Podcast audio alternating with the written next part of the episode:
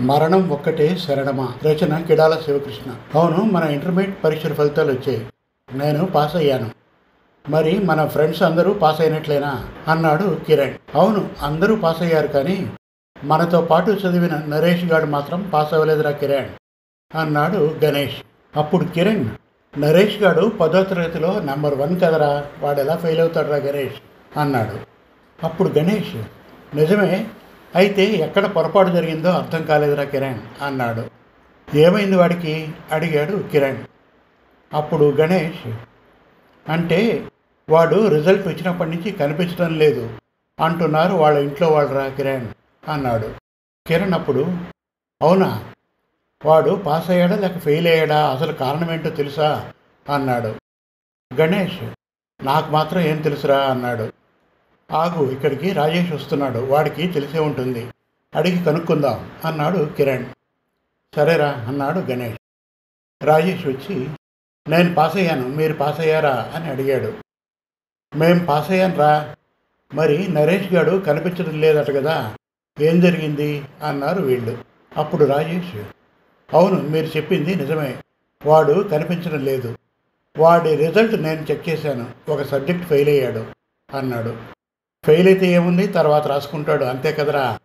దానికే కనిపించకుండా పోవడం ఆశ్చర్యం అని అన్నాడు కిరణ్. అప్పుడు రాజేష్ అంటే వాళ్ళ ఇంట్లో కొంచెం ప్రెజర్ ఉందిరా. వాడు ఖచ్చితంగా ఫస్ట్ క్లాస్లో పాస్ అవ్వాలి అని. ఎందుకంటే పదో తరగతిలో వాడే ఫస్ట్ కదా అన్నాడు. నిజమే అనుకో. కాకపోతే మరీ అంతలా ప్రెజర్ పెట్టడం అవసరం అంటావా? వాడికి పాటలు పాడడంలో ఆసక్తి ఉంది.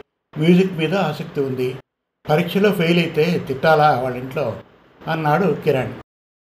అంటే ముందు చదువుకుంటే తర్వాత ఎలా అయినా అవుతుంది కదా అని వాళ్ళ ఇంట్లో వాళ్ళు కొంచెం మొండి పట్టు పట్టి ఉంటారు అన్నాడు గణేష్. అప్పుడు కిరణ్ చదవడం అవసరమే. కాకపోతే చదివిన ప్రతి ఒక్కరూ జాబ్ చేయడం లేదు కదా.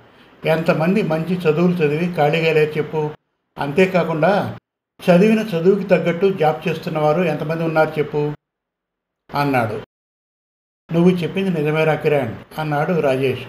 వీరు ఇలా మాట్లాడుకుంటూ ఉంటే నరేష్ మరణ వార్త వినిపించింది. ఆ వార్త విన్న ముగ్గురు చిన్నబోయారు.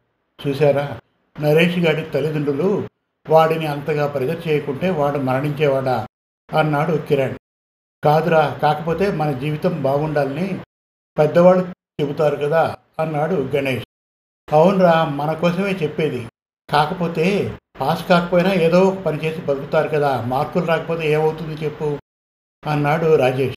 అయినా నరేష్ గాడు ఇంత పని చేయాల్సింది కాదురా.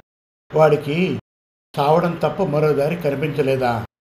మరణమే శరణం అనిపించిందా వాడికి? అన్నాడు కిరణ్.